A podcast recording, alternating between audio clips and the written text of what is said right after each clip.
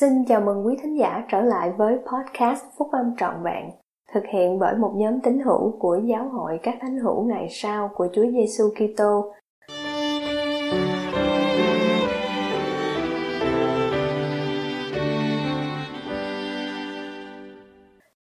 Thế giới cần những người tiền phong thời nay, bài của Chủ tịch Thomas S. Monson về sứ điệp của đệ nhất Chủ tịch Toàn tháng 7 năm 2013 trong tạp chí Liahona cùng năm của Giáo hội các thánh hữu ngày sau của Chúa Giêsu Kitô.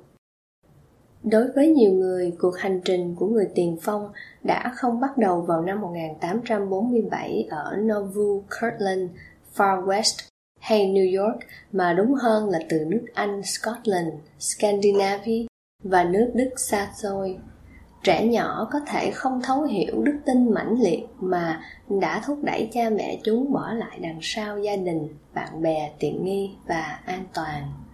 Một đứa bé có thể hỏi mẹ ơi tại sao chúng ta phải bỏ nhà ra đi? Chúng ta đi đâu vậy? Con hãy đi theo hỏi con yêu quý.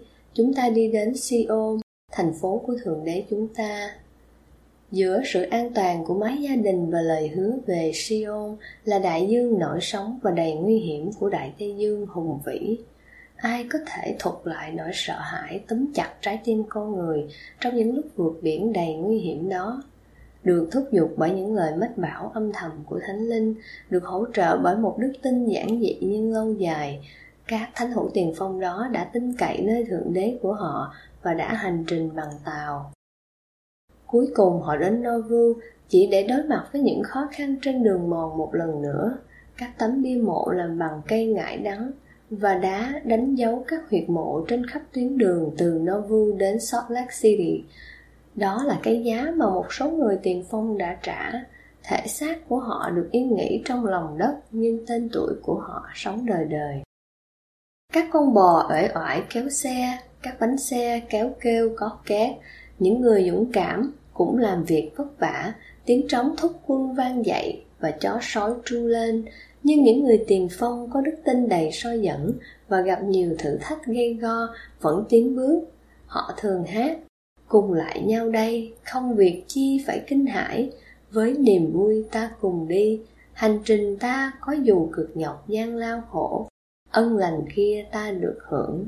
Tất cả tốt, mọi điều đẹp những người tiền phong này nhớ lời của Chúa, dân của ta phải được thử thách trong mọi việc để họ có thể được chuẩn bị sẵn sàng tiếp nhận vinh quang mà ta dành sẵn cho họ, đó là vinh quang của Siôn Thời gian trôi qua làm lu mờ ký ức của chúng ta và làm giảm bớt lòng biết ơn của chúng ta đối với những người bước đi trên con đường đau đớn, bỏ lại sau lưng con đường mòn đánh dấu bằng nước mắt với những nấm mộ vô danh nhưng những thử thách của ngày nay thì sao? Không có những con đường lẫm chởm đá phải đi, không có núi non hiểm trở phải trèo, không có vực thẳm phải vượt qua, không có con đường mòn phải bước theo, không có sông phải lội căng hoặc hiện đang có một nhu cầu về tinh thần tiền phong đó để hướng dẫn chúng ta tránh xa những mối nguy hiểm đang đe dọa, nhấn chìm chúng ta và để dẫn dắt chúng ta đến một siêu an toàn không? Trong những thập niên kể từ khi kết thúc đệ nhị thế chiến, các tiêu chuẩn đạo đức đã nhiều lần bị hạ thấp, tội ác càng ngày càng gia tăng, tính đúng đắn đoan trang càng ngày càng xuống dốc. Nhiều người sống một cuộc sống thăng trầm, tìm kiếm những cảm giác mạnh nhất thời trong khi hy sinh niềm vui vĩnh cửu. Do đó chúng ta đánh mất cảm giác bình an. Chúng ta quên rằng những người Hy Lạp và La Mã đã chiếm ưu thế một cách kỳ diệu như thế nào trong một thế giới giả man và cuộc chiến thắng đó đã kết thúc như thế nào.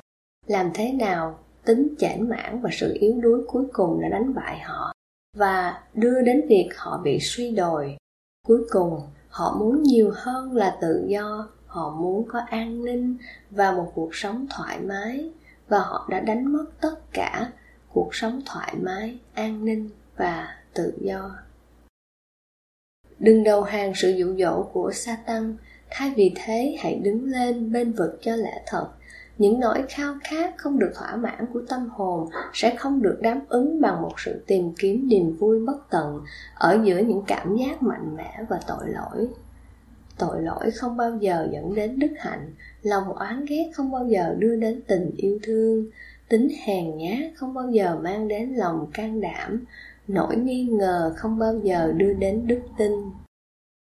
Một số người cảm thấy khó có thể chịu đựng được những lời nhận xét đầy nhạo báng và sỉ nhục của những người rồ dại, chế giễu sự trinh khiết, tính chân thật và việc tuân theo các lệnh truyền của thượng đế. Nhưng thế gian đã từng coi thường việc tuân thủ nguyên tắc.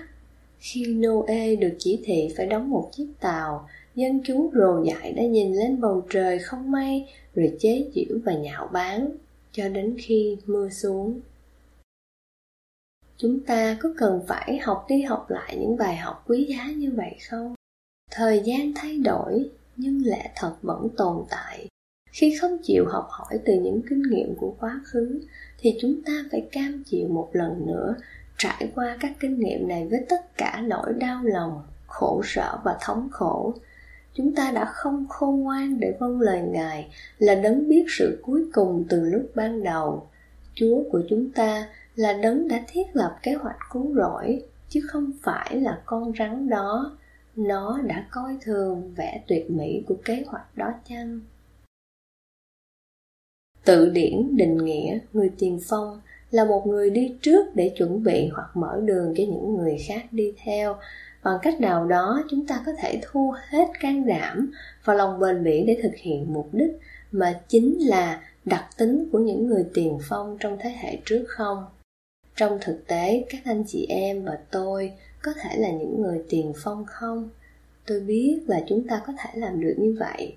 Ôi, thế gian cần những người tiền phong thời nay biết bao.